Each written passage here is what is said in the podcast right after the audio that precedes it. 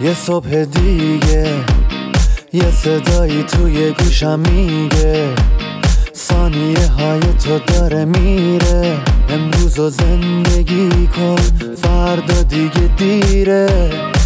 نم نم بارون می‌زنه به کوچه و خیابون.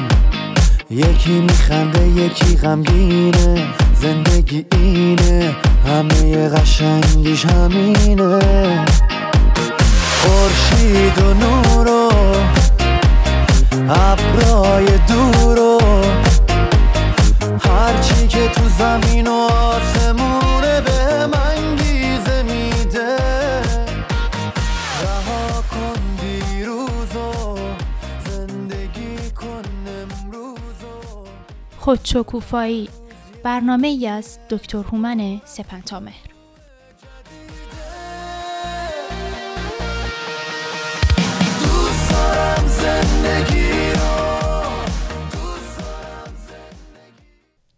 درود و عرض ادب دارم به شما شنوندگان خوب رادیو بامداد و همراهان برنامه خودشکوفایی.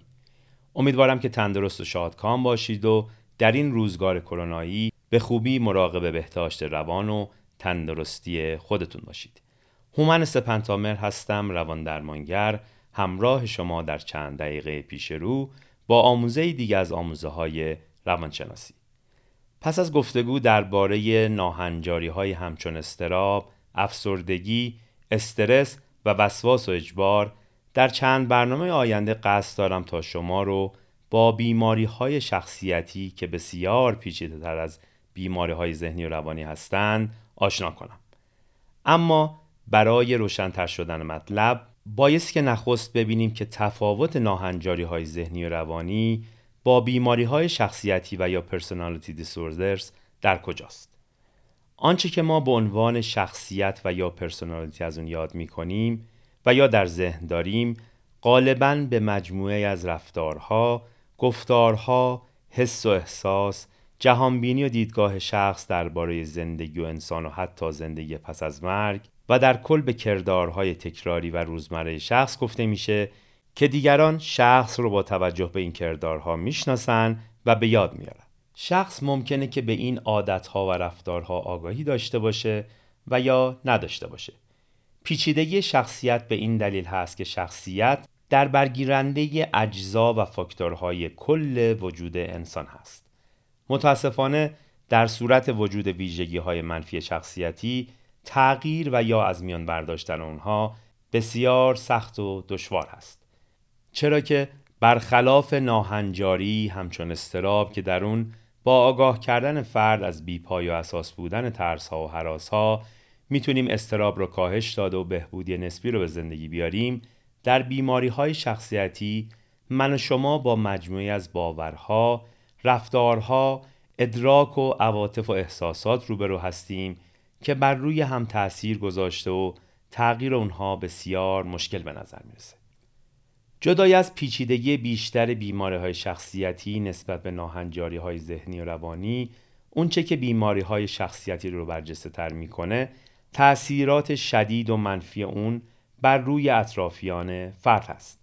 اگر یادتون باشه هنگامی که از مرزبندی شخصیت های سالم، بیمار و نرمال سخن به میان آوردیم یادآور شدیم که برای تشخیص بیماری وجود دو فاکتور یعنی distress و dysfunction لازم و ضروری هست.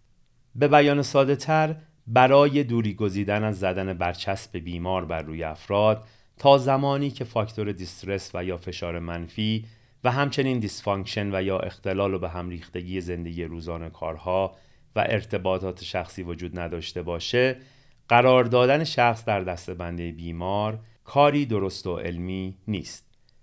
مشکلی که در مورد بیماری های شخصیتی بسیار روشنتر و برجسته تر هست این هست که شخص بیمار احتمالاً تنها زندگی خودش رو تحت تاثیر منفی قرار نمیده بلکه در بسیاری از موارد زندگی اطرافیان و در موارد نادر و وخیم بیماری می‌تونه که زندگی هزاران و گاه میلیون ها نفر رو زیر تاثیر منفی و ویرانگر خودش قرار بده.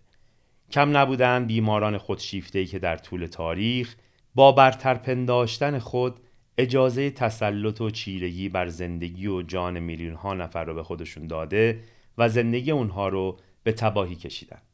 نمونه های همچون هیتلر که با خود بزرگ پنداری غیرواقعی جان میلیون ها انسان بیگناه رو فدای باورهای خودکامه خودشون کردند. همانگونه که پیشتر اشاره شد بیماری های شخصیتی بسیار پیچیده هستند و آگاهی و دانش کنونی ما برای شناخت دقیق تر و درمان اونها هنوز کافی نیست. اما این ویژگی علم هست که برای زمان اکنون تنها بهترین منبع آگاهی و دانش هست و ما چاره به جز بسنده کردن به دانش کنونی نداریم. چرا که علم و دانش امروز فقط برای امروز هست. برگردیم به سخنمون درباره بیماری شخصیتی و یا پرسونالیتی دیسوردرز.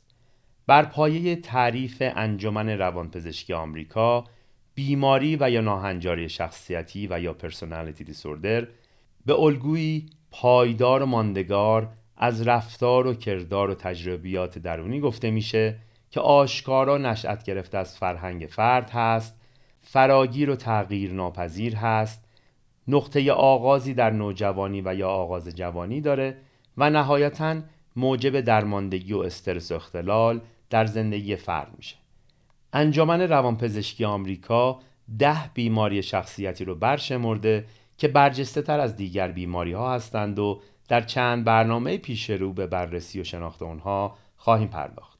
به ویژه بیماری های همچون شخصیت خودشیفته، شخصیت ضد اجتماعی و یا انتای سوشال پرسونالیتی دیسوردر، شخصیت مرزی و یا borderline و شخصیت هیجانی نمایشی و یا histrionic personality disorder که می‌تونن باعث ایجاد و بروز ناهنجاری های فراوانی در زندگی خود شخص و اطرافیانش بشن. خب دوستان به پایان برنامه امروز رسیدیم. این برنامه ها باز پخشی در روزهای پایانی هفته یعنی شنبه و یک شنبه خواهند داشت. امیدوارم که برنامه امروز براتون سودمند واقع شده باشه. تا برنامه دیگه آموزه دیگه روز و شبتون خوش و سرشار از آرامش.